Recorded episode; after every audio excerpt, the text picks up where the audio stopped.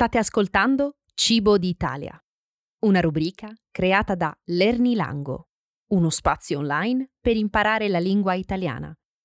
Per maggiori informazioni e per leggere la trascrizione del podcast, visita lernilango.com.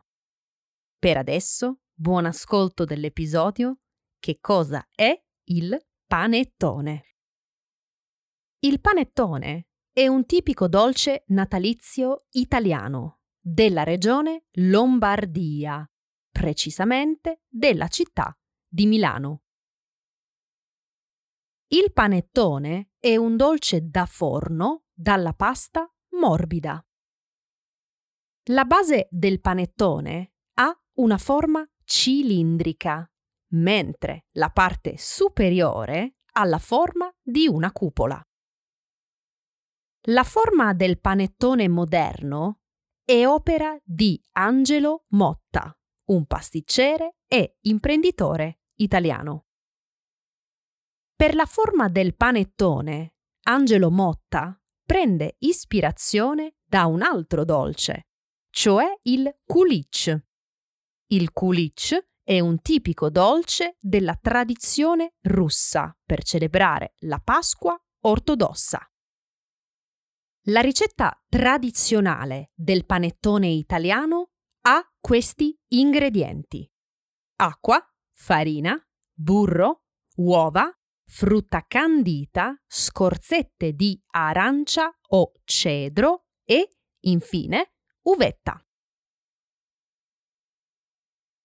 Praticamente la frutta candita è della frutta con sciroppo di zucchero. Precisamente questo metodo prende il nome di canditura.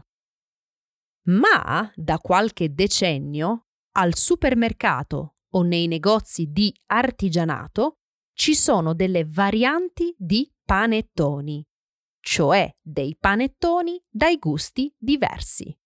Al cioccolato, al pistacchio, alla crema al limone, panettoni senza canditi o senza uvetta e tanto altro.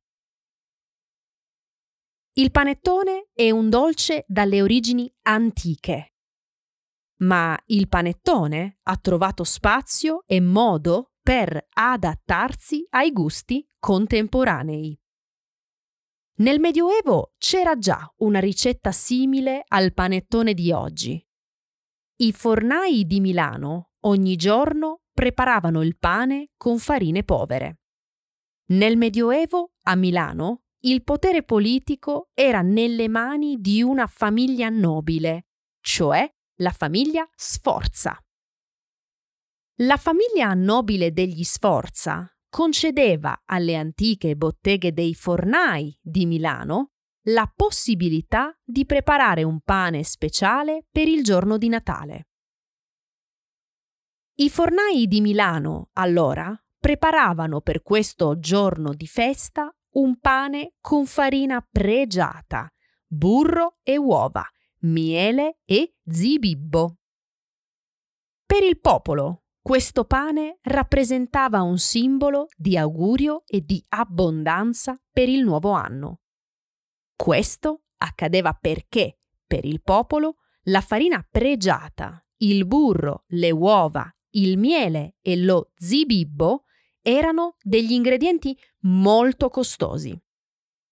Mangiare quel pane molto ricco rappresentava una vera gioia e una vera festa.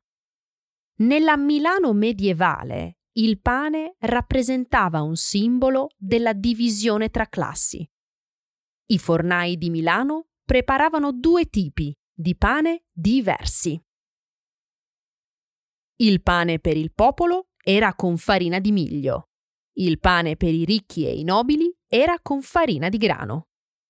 Questo pane era molto simile al panettone di oggi. Ma quando è nato il panettone moderno? Sulla nascita del panettone ci sono due leggende. Scopriremo insieme queste leggende nel prossimo episodio.